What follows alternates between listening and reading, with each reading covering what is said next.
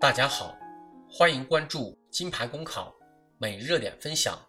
今天的热点来自《新京报》，公安局领导女儿十岁当公安，法律缘何成摆设？七岁上警校，十岁工作，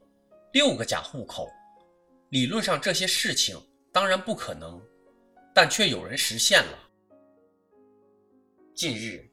新闻披露的一份河南省公安厅关于邱海山等人严重违纪违法问题的情况通报显示，河南省鹿邑县公安局原党委委员、政治处主任邱海山伙同民警、民政局工作人员篡改女儿档案年龄、伪造学历、办理毕业生分配手续和公务员登记备案，最终。邱海山为女儿谋取到的公务员身份、政法编制和财政工资，实现了上述人生目标。父母之爱子，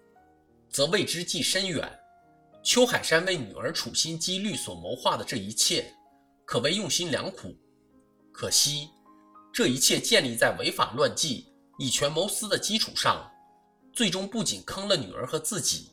也践踏了社会公平正义的底线。不仅仅是邱海山的女儿，当地公务员管理部门负责人张继梅的儿子，也通过类似手段，从中学生摇身一变成为公职人员。情况通报显示，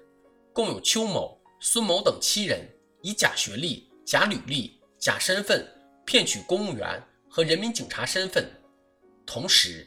该局还存在一百三十多名民警长期不上班、吃空饷。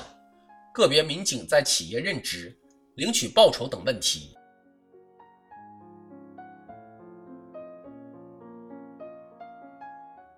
骗取公务员和人民警察身份，涉及诸多环节，既有入职申报、审批环节，还包括人事、组织、财政、编办等部门的程序审核。但邱海山等人却能够一路绿灯，畅通无阻。这种多部门、多系统、链条式造假的腐败，让人触目惊心。由此可以窥知，一方面，在某些领域，当地干部选拔、调动制度、庶几沦为摆设，无法发挥正常的审查、监督作用；另一方面，权力集中，一些官员沆瀣一气，尤其是某些领导干部搞一言堂。使得当地政治生态出现严重问题，在重大人事问题上不集体研究、不上会、不讨论，仅凭邱海山口头汇报办理，就反映了这一点。此外，来自各方的监督缺位、干部选拔、调动程序，可以在黑箱中操作运行，相关人员才敢如此肆无忌惮、无法无天。现实。往往是最精彩的剧本。河南鹿邑这起公职人员结成非法利益群体，共同造假的案件，无疑是一部精彩的基层腐败剧。看到这一幕幕拼爹游戏，那些二十多岁还在为找工作奔忙烦恼的毕业生们，心里该是一种什么滋味？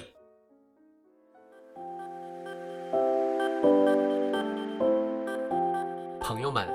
金牌公考新版公众号已经上线了，新版公众号将聚集更多在职公务员，提供更多高效优质的备考内容。如果你想收看我们每日热点分享的文字版，每天接收更多优质的备考心得推送，就请搜索微信公众号“金牌公考”，关注我们吧。公考路上你不孤单，金牌公考与你相伴。